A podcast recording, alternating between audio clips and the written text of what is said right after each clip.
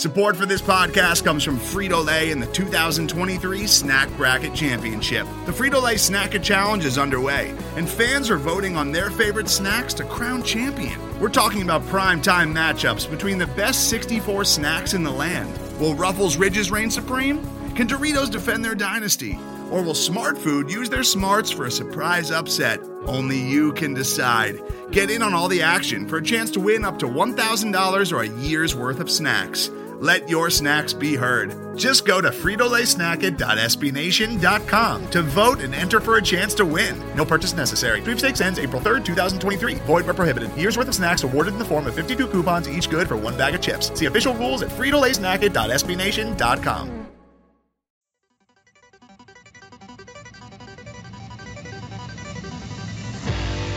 You are now listening to the Pat's Pulpit Podcast.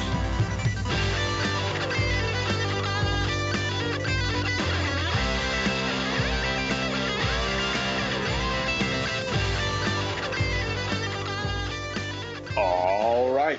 Hello, everybody, and welcome to the Pat's Pulpit Podcast. I am Alec Shane here with you, as always, my good buddy Rich Hill, as August comes to a sweaty, hot, humid close here in New England. The Patriots are 2 0 in the preseason. Couldn't be happier about that. You know how important that preseason record is on confidence and overall performance in the regular season. Lots to get to around the league, around the Patriots in the game a lot happened this past couple weeks, Rich Hill, and uh, I'm a little confused because usually we're kind of just slowly easing into things, breaking down meaningless games, but um, there's been some news around Patriots Nation we should get to today, huh? Oh, totally. I mean, not only did the Patriots look very against Philadelphia Eagles, there's some uh, big news in the quarterback room, as well as a trade uh, based off of this like extremely quality depth in the running back room, uh, and then we also have that Giants game to break down. And so, Alec, let's kick off with this Eagles game, which was an absolute stomp down. The Patriots won 35 to zero. Uh, pretty much everyone performed well. I can't think of a player, uh, you know, or maybe there were like only a couple players that underwhelmed and didn't play well against this Eagles team that was trotting out their second and third string players.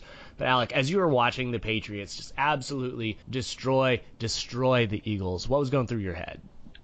Yeah, I mean, obviously, first of all, Jalen Hurts did not start. I think that was a last minute scratch, stomach issue, whatever that may be. It could just be a one of those bogus injuries. But because of that, the Eagles really didn't march out many of their starters for very long.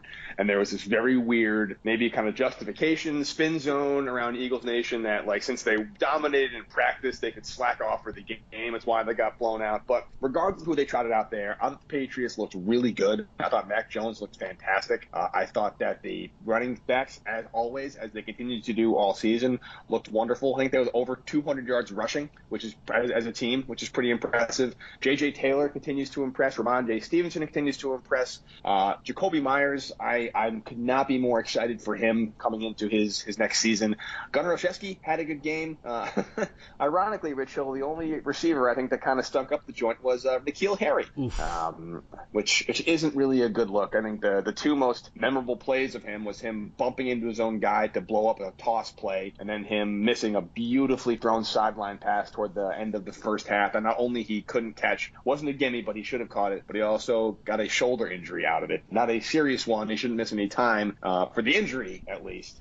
But other than the kind of Harry's done of the game, I, I thought the Patriots looked great. They looked very efficient. They looked like they knew what they were doing. They seemed to have the kind of chemistry you're looking for at this point in the season. And while, of course, the score means nothing, you can't read too much into these things. It's really hard not to take positives away from these games, A, and B, like, I don't know about you, man, but like, I'm having fun watching preseason for the first time in like 20 years. Totally. I mean, like, I think my favorite part of the preseason is, uh, you know, thinking of the future of the team. It's always nice when there's new faces where, you know, like, I, I have no idea what to expect from J.J. Taylor or Rhamondre Stevenson, and then they go out and just knock everyone's socks off. I mean, honestly, you look at around the league, they rank number one and two in yards from scrimmage in the entire league, uh, and they rank number one and two in yards per carry. So th- this is a running back group that is just dominating. It's always fun when teams are able to get the yards on the ground kind of at will because it's a testament to the offensive line. Everything is usually clicking when that's happening. And so, yeah, seeing the new faces thrive is so much more fun than watching a meaningless preseason game where you know all of the characters and you know who's going to make the roster and you know who's going to be the contributor. I think this year, more so than any year in recent memory, there's a lot of question marks as to who is going to be the player at a given position. And that, I mean, honestly, it just makes every snap worth watching. It does, particularly because the Patriots have a quarterback battle, quarterback controversy. Two quarterbacks who I think could start Week One if necessary. Uh, we know we have in Cam Newton for the most. Part. I thought Cam Newton actually looked pretty good. Oh yeah. The accuracy, the zip on the ball was really good. I think he was eight of nine for over 100 yards and, and a TD on that crosser to to Jakobi Meyers. So I think Cam Newton was a marked improvement from what we saw toward the middle and end of last season. And then, as you said, Mac Jones, I think was was fantastic. 13 of 19 for 146 yards. Should have been probably 14 of 19 for 200 yards and a touchdown. N'Keal Harry come down with that and not not broken his root off. But uh, I'm really liking what I'm seeing out of the rookie, and not so much his his his stats, more just his his poise in the pocket, his decision making. They gave him a chance to run the no huddle offense again, starting the third quarter. He looked good there. I thought he checked the ball down a lot less. He's accurate. Again, I, I don't. I, I still think Cam Newton's going to be the guy. We could talk about that in a little bit for obvious reasons, but um, you know, in terms of your your point, Rich, about the future of the team, you know, uh, at, at no point in years past when I saw Ryan Mallett or Kevin O'Connell or Jarrett Stidham in the preseason was I like this is the guy when Tom Brady leaves. But I feel very strongly that like we have our quarterback of the future here, and that may be a overreaction based on a couple of very limited uh, reps in real game situations, but it's hard not to think that way, to be honest. Oh, totally. I mean, I, I feel like the way that he's taken command of the offense during the game is very reminiscent of Jimmy Garoppolo. You know, and I know Garoppolo had his issues in the preseason, but I think whenever you saw him on the field, you've had this level of confidence that something could happen, something positive could happen. Whereas with Mallett, you're just watching him throw just a laser into the dirt. And so I, I think Mac Jones has shown quality touch. You know, he did have a couple questionable throws where I feel like he's just getting used to the speed of the NFL. I think it was, it might have been his very first throw of the game, or maybe his second one where he threw it right into a lurking linebacker. I, I think that with Jones, what's most impressive to me is how he both rallies uh, and just continues to get better with every single rep that he's out there. And you know, you know me, I'm a fan of Pro Football Focus. I, I know them. I've been friends with them for a while. And they have Mac Jones ranked as the number one quarterback in the entire league this preseason. And so they've also put together some research that preseason production does not translate to like regular season abilities. So those who are the stars in the preseason, there's no correlation between them being a star in the regular season. But I think it still does matter. I think it's still impressive that Jones is so good that he has such a good ability to find his receivers, and the fact that his two best throws of the entire preseason bounced off of the receiver's hands. Uh, you know, his stat line at this point in time is not full credit for how he's actually been playing, and he's been lights out. Speaking of bouncing off the receiver's hands, Rich, uh, I, I, hinted at it earlier in the podcast. Uh, you know, we were all kind of high on N'Keal Harry as his practices were doing really well. He was standing out in camp. We were all really pumped to see what he could bring to the table in his third year, which is kind of his second year due to a COVID shortened 2020 season it's getting very hard for me to envision any scenario where he is a major contributor to this offense and does anything beyond just an occasional body out there, if that at all. Uh, is it safe to pull the plug on him at this point, or am I being too premature? I, I feel like it's safe. I know that the Patriots continue to trot him out with the, the first team offense to give him every single possible opportunity to succeed. He's just not taking advantage of any of those chances. And uh, I mean, you know, we'll, we'll break this down a little bit more. There was a trade in the running back room. I think it could indicate that there should be a trade in the future uh, for Harry because I think that some team could benefit from him. Uh, maybe he's just not a good fit in New England and he could go succeed somewhere else, maybe like with the 49ers or something like that under Kyle Shanahan. But I think you look at this a wide receiver room for the Patriots. Jakobi Meyers is a lock. He's been so good for the Patriots. I think he's going to light up the league this year. And then you add in Kendrick Bourne and Nelson Agholor. Those are the two free agents. So all three of those players are locks. You add in Olszewski, who played much better in this preseason than N'Keal Harry did, uh, even as that depth wide receiver. He's also an all-pro return man, so he's a lock. As you know, maybe if you consider him the fifth wide receiver on the team, so be it. But he's a lock, and so that leaves one other roster spot for a wide receiver. Uh, and honestly, I don't think Harry has done enough to differentiate himself from other players. Uh, and I think Kristian Wilkerson has done more. I, I think that the, the, speed around Wilkerson, uh, you know, he was trending upwards, has stalled a little bit. But I think that uh, N'Keal Harry's just going in the wrong direction. And so I, I think, honestly, what would make the most sense for Harry in his future is to just go to a different team. I know that he requested a trade, and he did well in the preseason uh, during practices, but I'm wondering how much of that is just about optics uh, and trying to help him land on his feet somewhere else. Sadly, I agree with you. I really don't know what kind of trade value he's going to command on the market. And if the Patriots, you know, who invested a first round pick on him a couple years ago, it's not like he's been on the team for a long time. If it's just worth it to them in terms of just the calculus you have to do to justify trading a player, if they just still want to keep working with him versus giving up, like I can't see him getting a fifth would be a great haul at this point based on production. So I can't say anything anything higher than that. So I don't know. We'll see what happens. Maybe he's going to turn it around come regular season and, and, shut us all up. It wouldn't be the first time I've been shut up.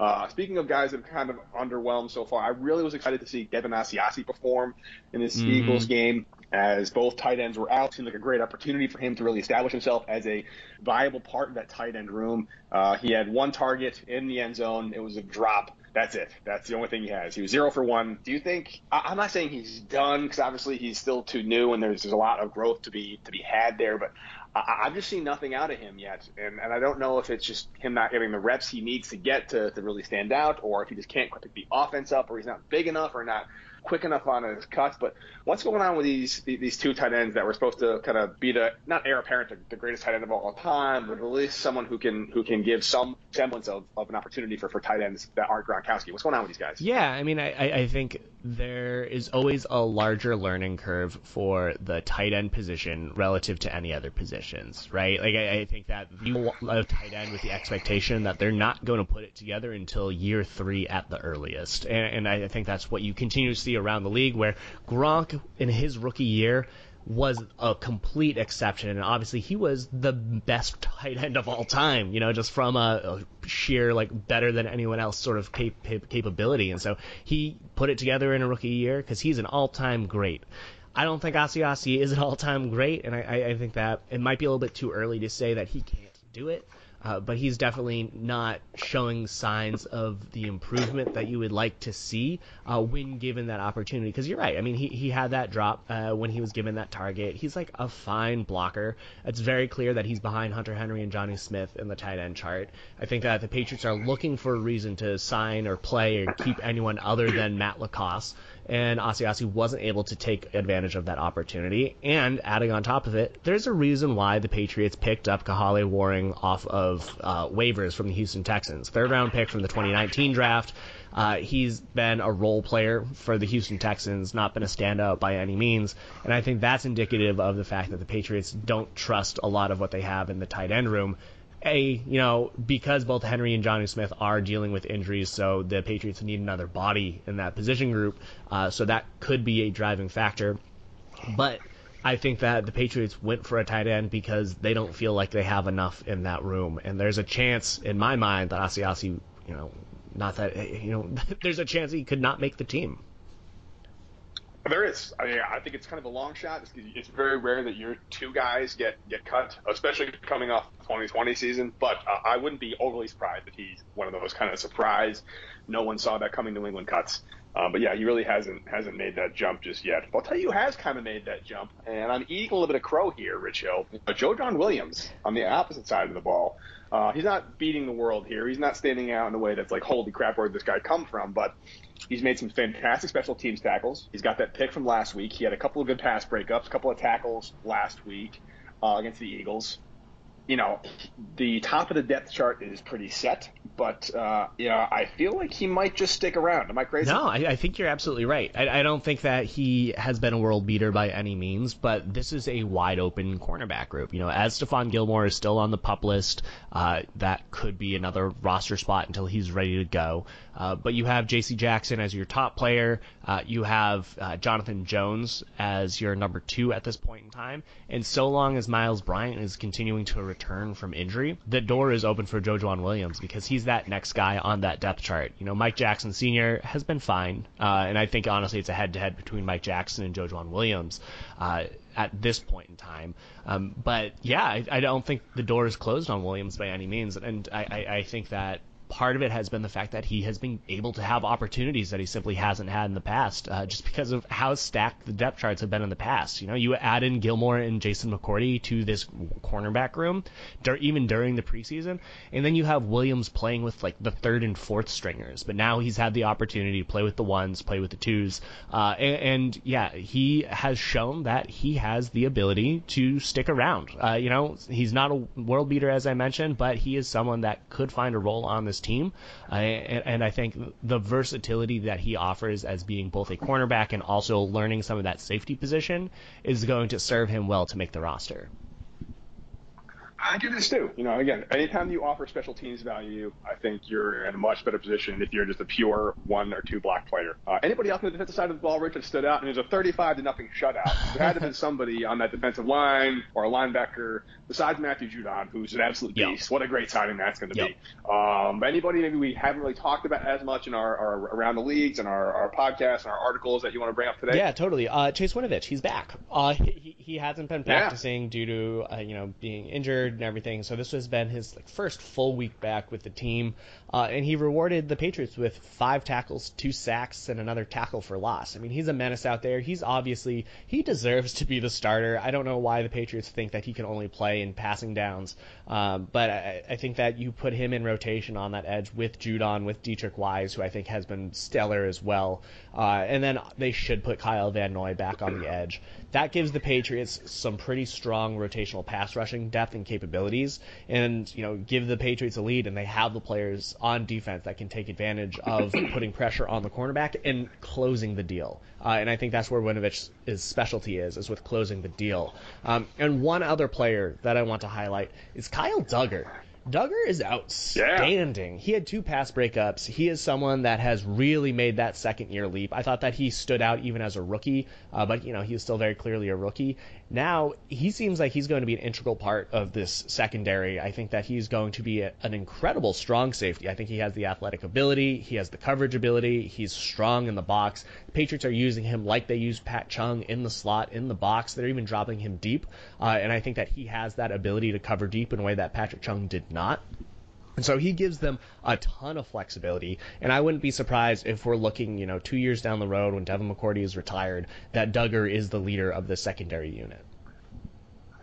I'll tell you, man, from basically from linebacker straight back uh, in this defense, it's just jacked, jacked up and stacked up. I there really isn't a, a weak spot from the linebackers to the secondary, which is such a wonderful change of pace for some of the defensive units of, of years past front line is is weak by any means, but you know there's still a little more question marks up front along the lines compared to the linebacker room and the uh, secondary unit. So yeah, man, I mean, anytime you shut a team out, regardless of who's out there, that's something to be proud of. Anytime you score 35 points, that's something to be proud of. You know, as good a day as you can see from the Patriots. Now, 2 0 guaranteed to leave the preseason with a winning record now, which is pretty important, obviously.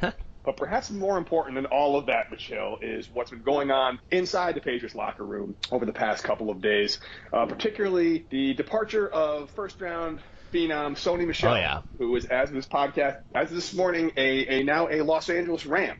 There was, I believe, two conditional late round picks, which could be a fourth round pick given other compensation the Rams getting around the league. I'm sure there'll be no shortage of hot takes on Sony Michel's tenure in New England.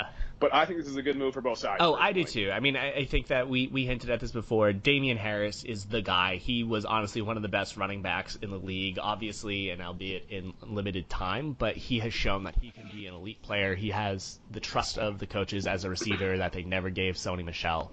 Um, and, and, I think that he has been just a very smooth and quality just runner. And he has great vision, great uh, a burst, everything that you're looking for in a running back. And then you see how Rhamondre Stevenson and J.J. Taylor Have produced, and you know that James White is a lock as the old reliable, and you have just a very stacked uh, running back room with very unique skills. And I think that's the big part is that I don't see Sony Michel bringing something to the table that the other running backs don't. Right? I, th- I think that you have Harris as the bell cow, you have Taylor as that Dion Lewis smaller guy that can you know both run and catch. You have Rhamondre Stevenson as the bulldozer at 240 pounds. And you have James White as that you know pass catching phenom in the backfield. So each one brings a different thing to the table. I think Michel, when he's out there, is just a lesser version of Harris, uh, which you know not an indictment on Michel. I think that he is someone that has uh, gotten a bum rap during his time with the Patriots. He has been great. You know, honestly, he's been one of the most productive running backs the Patriots have ever drafted. And, you know, he, when given the opportunity, he has succeeded. He's averaged over four yards a carry over the course of his career. Uh, he wasn't given an opportunity as a receiver, even though he's shown that he could do it when given the chance. Uh, you know, and even when he kind of stood out uh, this preseason, it was very obvious he had the ability. He averaged like almost you know, a thousand yards per season over his first two years here. He was integral to the Patriots winning a Super Bowl. You take that every time with a first round pick uh, from a, a, return standpoint. Obviously, there is that question of is it ever worth it? like, what is the opportunity cost? Uh, and you know, I, I personally, you know, there are other players that I wish that they could have taken at that spot, but you can't regret how Michel brought them and helped them win a championship. Uh, and, and, I think that him going to the Los Angeles Rams, uh, as you said, it's a fifth and a sixth round pick right now that can convert to a fourth round pick when uh, the compensatory picks are awarded. That's pretty solid return. You know, Patriots draft. Uh, you know, you, you you would like to have a player stick around for a second contract, but for a running back, that's a pretty good deal. I think it's a great deal. I mean, this was his last year in New England. I don't can't imagine him picking up his fifth year option given the depth of the running back room right now. And yeah, I mean, you're so right. I mean, only in New England would that resume you just uh, rattled off thousand yard seasons, good yards per carry, had a postseason for the ages, and helped bring was instrumental in bringing the team a Lombardi Trophy. Would be some kind of like draft bust right? Everywhere else, that's like I will take I, I, I'll take a first round pick for Super Bowl anytime. I will, I will trade that every single time. I will take seven first round picks. Just give me one goddamn Super Bowl, right? That's how most teams would look at it. But only New England is that kind of productivity to some kind of like a missed pick. I like Sony Michel, Wish him the best. Getting a fifth and a sixth up to a fourth for a, a basically a one year rental. I'll take that every day. Uh, best of luck to him. I have to ask though, Rich Hill, as somebody uh, as, as yourself who has been screaming from the rafters to give Michel more chances to catch some passes out of the backfield and be part of the passing game, he finally did that last week against the Eagles, and now, and now he's gone. It's got to chap your ass. You know, a bit, uh, definitely it? a little bit, but I think it's uh, very validating that he was able to do it. I, I mean, like that's been the issue the whole time that he's been able to do it. They just never gave him the chance to. And, and you know,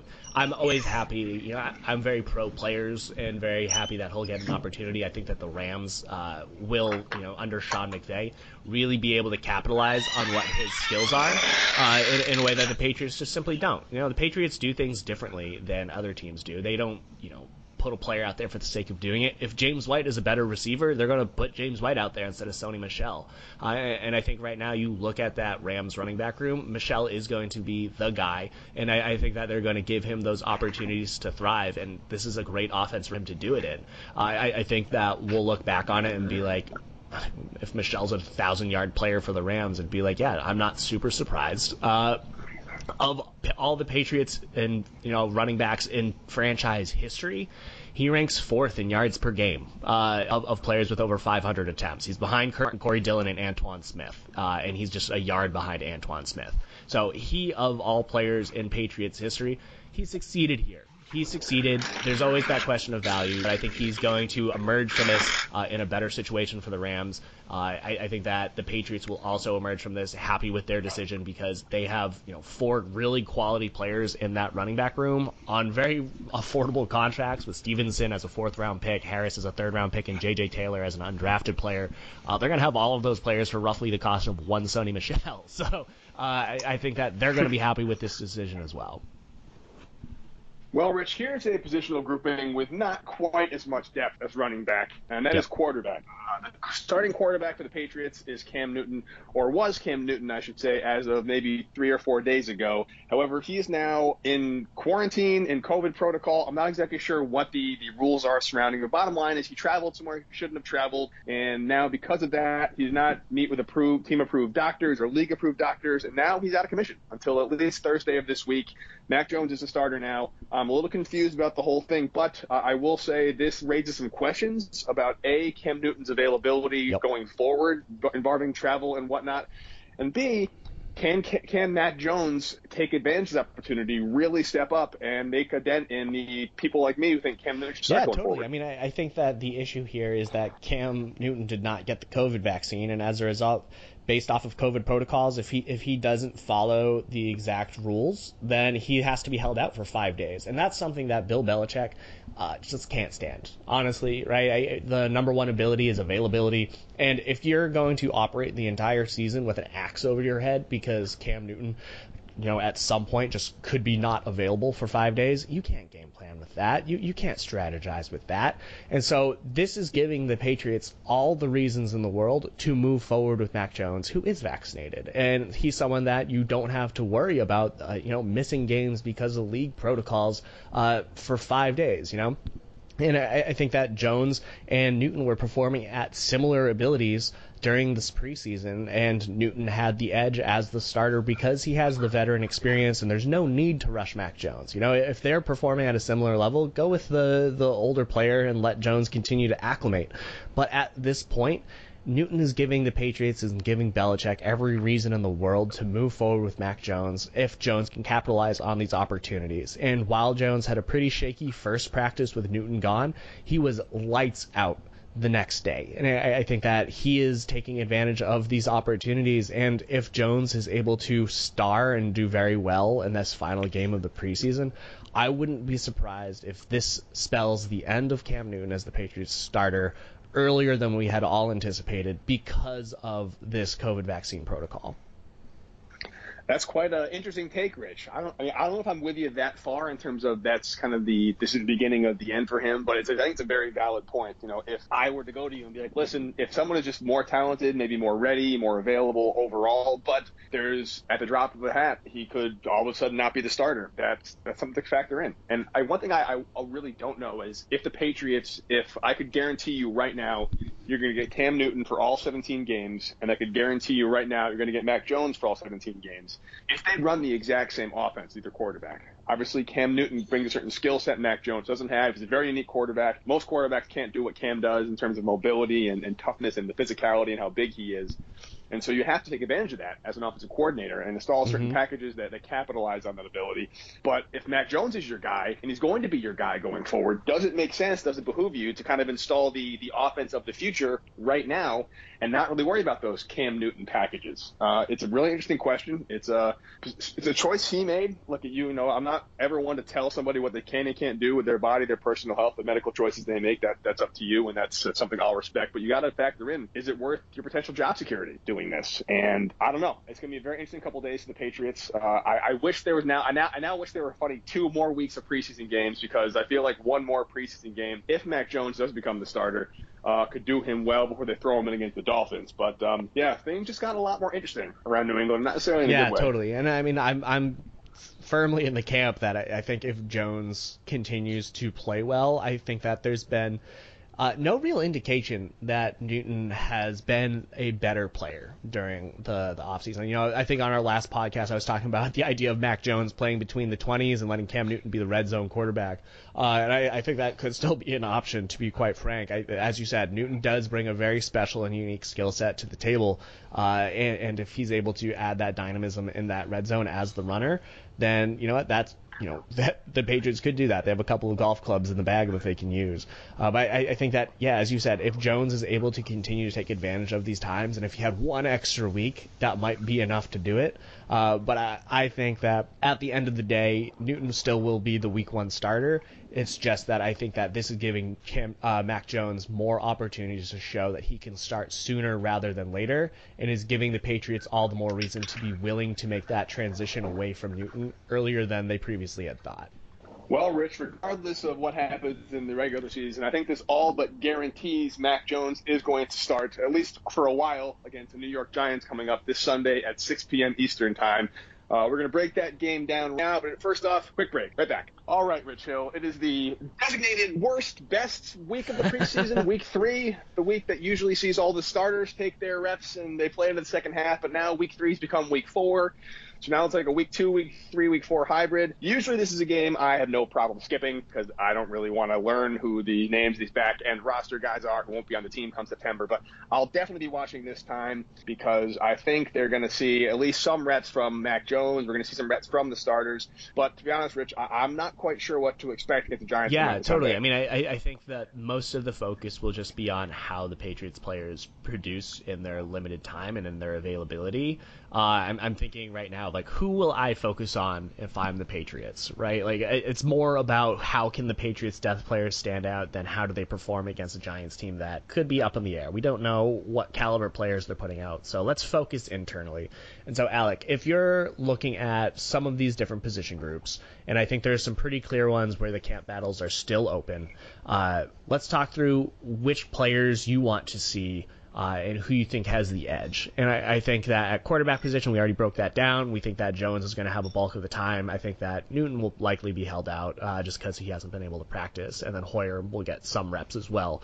Uh, and then with the running back room, I think the trade of Sony Michel has locked that group together. But in the wide receiver room, uh, outside of Nelson Agholor, Kendrick Bourne, Jakobi Meyers, and in my mind, Gunner Olszewski and Matthew Slater, uh, that last spot is open. So you have N'Keal Harry, Tre Nixon, Kristian Wilkerson, and Isaiah Zuber.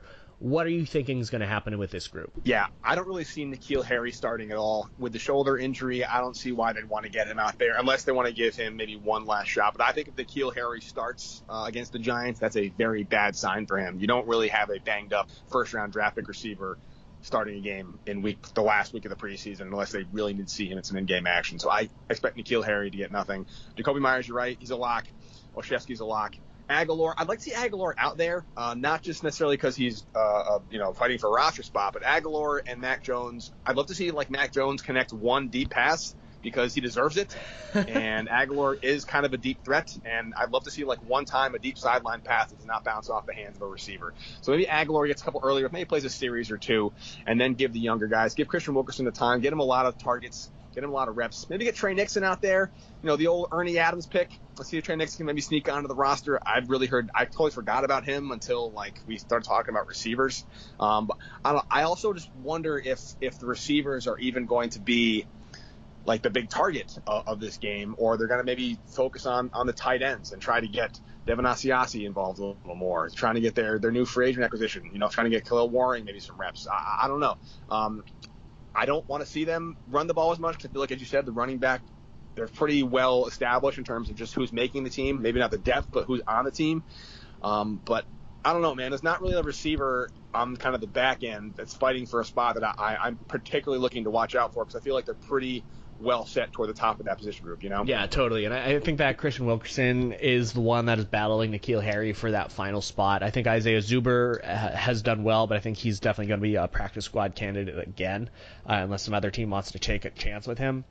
And so I, I, think I agree with you. I think Wilkerson is going to get every opportunity that he can uh, to to solidify and show the Patriots why they should go with him over N'Keal Harry. Um, but I also agree with you uh, as it relates to the tight end spot. They need to give those players the opportunity as well. Maybe more than one target for Devin Asiasi to see what he can do. Um, but yeah, I would say on the offensive side of the ball, that's the only real competition that we're looking at is at that last wide receiver spot. Uh, and uh, a theoretical one at that tight end position if the Patriots really don't want to go forward with Devin Asiasi, because uh, I think that quarterback, running back, and even the offensive line is all pretty set in stone. Um, this offensive line has been outstanding this preseason. They're going to continue to be great. Uh, they have some very good depth with Justin Herron and Ted Karras as the top two backups. I think that uh, Korey Cunningham and Yodny uh, Cajuste are like competing for that final tackle spot. Um, but in reality, there's not like a lot happening uh, with that offensive line group. We know who they are, and we know that they're going to be pretty set. Um, on the defensive side, though, Alec, this defensive front seven group is still pretty up in the air. I, I think that there, uh, you know, has been a lot of rotation on that defensive line. I think Davon Godchaux was given the start next to Christian Barmore, uh, and and I think that you have Lawrence Guy as a lock, but Carl Davis has been a standout. Henry Anderson uh, was playing in there, and uh, he did a fine job. Montravius Adams was also fine, uh, but also Bill Murray made a, a, few really good plays, and so I was interested to see that. Um, and so Nick Thurman, Akeem Spence, there's some good defensive tackle depth. Patriots usually keep four or five. Of those players, who do you think is going to join Godchaux, Guy, and Barmore? Obviously, my I'm hoping on it's Bill Murray, uh, just for obvious reasons. Uh, I personally don't see that happening. Uh, I do like Carl Davis. I think he's done a good job. I like Byron Cowart. Mm-hmm. I think he's done a good job. Uh, I like I like Tashawn Bower. Honestly, I think they're they're all good at, at, what they do. You know, these aren't the guys you want marching out there on, on three downs, but um, you know, I think Carl Davis probably has the inside track for me. Uh, he's an older guy. I think he's in his late 20s at this point, but uh, he's got a little more versatility. Uh, he can play a little bit on the edge. He's more of like a defensive line versus defensive tackle kind of guy. But I like Carl Davis. I think like Carl Davis and Lawrence Guy in the middle. Uh, I think it's gonna be a very hard two guys to move around, which forces plays to the outside, where I think they're really going to excel with, with Judon and, and Winovich and, and Uche and whatnot. So uh, maybe Carl Davis can really solidify his final spot for me. Yeah, totally. I, I, mean, I completely agree with that. I think Davis did stand out. I think that he has shown more potential than Henry Anderson, even though Belichick was just effusive with his praise of Anderson and his ability to play every single spot on that defensive line. So I, I wouldn't count him out yet. He could be that fifth guy in there. Um, but I, I, think that you're right. I, I, would go with Carl Davis. I think he's shown the most, uh, and then you know Bill Murray can spend some time on the, the practice squad, so you can keep making making those jokes. um, yes. Uh, for the other players in this defensive front seven, I think that there's not a lot of open spots left. Uh, you know, on the edge, there's definitely still some depth, but I, I think that you have Tashawn Bower, who's really trying to make his claim to be on that roster. Uh, with Harvey Langi, I think that's kind of like the head-to-head. Everyone else seems to be pretty much locked in there. Uh, you know, you're looking at Hightower, uh, Anfernee Jennings, Josh Uche, Kyle Van Noy, Ja'Whaun Bentley. Those guys aren't at risk of not making the team. And then you have Judon, Chase Winovich, Deatrich Wise with his new contract extension. They're all roster locks as well. So I don't think that there's a lot of of question marks at that role. It's just really a matter of who else is going to make that defensive front seven roster, and can Tashawn Bower show that he deserves to be on the roster more than someone like Henry Anderson, even though they're slightly different players. Yeah, I don't think a big factor into who makes it and who doesn't for the, the final cut down is what their their base defense is going to be. And honestly, as of right now, I have no clue what their base defense is going to be. Are they going to run more of a 3-4, more of a 4-3? I'd imagine based on the personnel and the talent at linebacker, they're going to have more linebackers and defensive linemen. But again, the Patriots don't really have like a quote unquote core base defense. They do a lot of big nickel, they do a lot of NASCAR. So I imagine they'll factor in what they what they see kind of their primary defensive snaps are, and then make their decisions for roster cuts that way. It's going to be a very interesting final cut down day around New England. Uh, how about the secondary, which we talked about a little bit when we broke down the uh, the Eagles game. You know, I don't think that any of our, our roster locks should be starting, or if they're going to start, don't get very many reps. It's a pretty deep defensive back room. Yep. Is there any CB you think is going to kind of stand out, or has the potential to stand out? Is that that last guy in? Yeah, and we, we talked about this earlier. I want to see Joejuan Williams kind of be that guy. Uh, I think the Patriots are going to give him uh, and Mike Jackson as many opportunities at cornerback that they can. I also think Jalen Mills will get a lot of play out there, just because he's currently on the back end of that depth chart very clearly. Uh, Devin McCourty and Kyle Dugger are your top two safeties, uh, and, and you have your top cornerbacks pretty set. So Mills is looking for what his role can be with the team moving forward, uh, and so I, would like to see him show off his versatility. I also want to see Adrian Colbert, who has been very outstanding in limited time at the the free safety spot um, and, and, just the general safety position. I, I, think that he will get some opportunities because he's earned it uh, with how he's played, and so I, I think that uh, there isn't, and they shouldn't play, as you said, a lot of the starters, um, and so that should have plenty of opportunities for these you know guys battling for that last roster spot or two to get as many reps as possible for probably the entire game.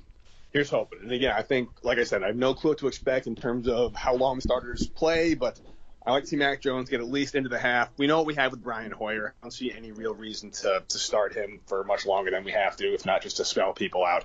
But should be exciting for a lot of reasons. Again, I haven't this pumped out for a, a last week of the preseason game ever, I don't think. So uh, should be pretty good. But let's uh, let's move on to this, man. It's it's time. We've talked about this enough. We've been blathering for a long time. Let's get the predictions because that's the most important part of the preseason. As we all know what your record is. Just ask the 2008 Lions. Uh, you are 2 0, Rich, picking for the Patriots. Uh, I picked the Washington football team and the Eagles to win. We were both pretty off in our predictions. You had a 29 23 nail biter for the Patriots, and I had a 26 21 Eagles win. But you picked the Pats, so you win. You are 2 0 in the preseason, like the Patriots. Last game of the August before we get into what matters the most. Pats, Giants, who you got? Oh yeah, well I'm gonna keep rolling while the dice are hot. Patriots gonna win this one again. Uh, this is against the Giants team that I, I, think doesn't have as much talent as the Patriots do, and I think that the Patriots have enough top tier players that need to have uh, reps out there that they can continue to succeed and win uh, in these all important games. You know, like if, as you said, Al- Agholor needs a couple drives. I think Mac Jones is going to have some time out there. You're still going to be trotting out Rhamondre Stevenson and J.J. Taylor because you have no real other depth at that spot now. So you're putting out two very good players, uh, and so I think that there is going to be enough talent for the Patriots on offense to score points as the Giants will likely be trotting out their depth players. And so I'm going to go with the Patriots winning this one again, uh, 28-17. Patriots 28 17. Tell you what, man, it's been a pretty high scoring preseason for the Patriots. So uh, I like that. Again, you've already clinched the, you get the first pick of the first week because you've already won the first two. So this is a totally meaningless pick for me for so many reasons. I'll just keep going against the Patriots. I'll, I'll, stick with the NFC East. I'll go with the Giants for the only reason because it makes it easier for me to, to, differentiate whether you won or I won the week. And I'll just go uh, 23 to 14 for absolutely no reason whatsoever because I don't even care anymore. Yes. Well, that is a perfect prognostication. Alec, we will be breaking this down next week, uh, heading into some real football, thankfully. Uh, do you have yes. any final thoughts on this preseason? No, man. It's been, like I said, it's been a fun preseason, but uh, I'm glad to see it end. All right. Well, until next time, Alec, you have a good one. You too, buddy. See ya. Later, man.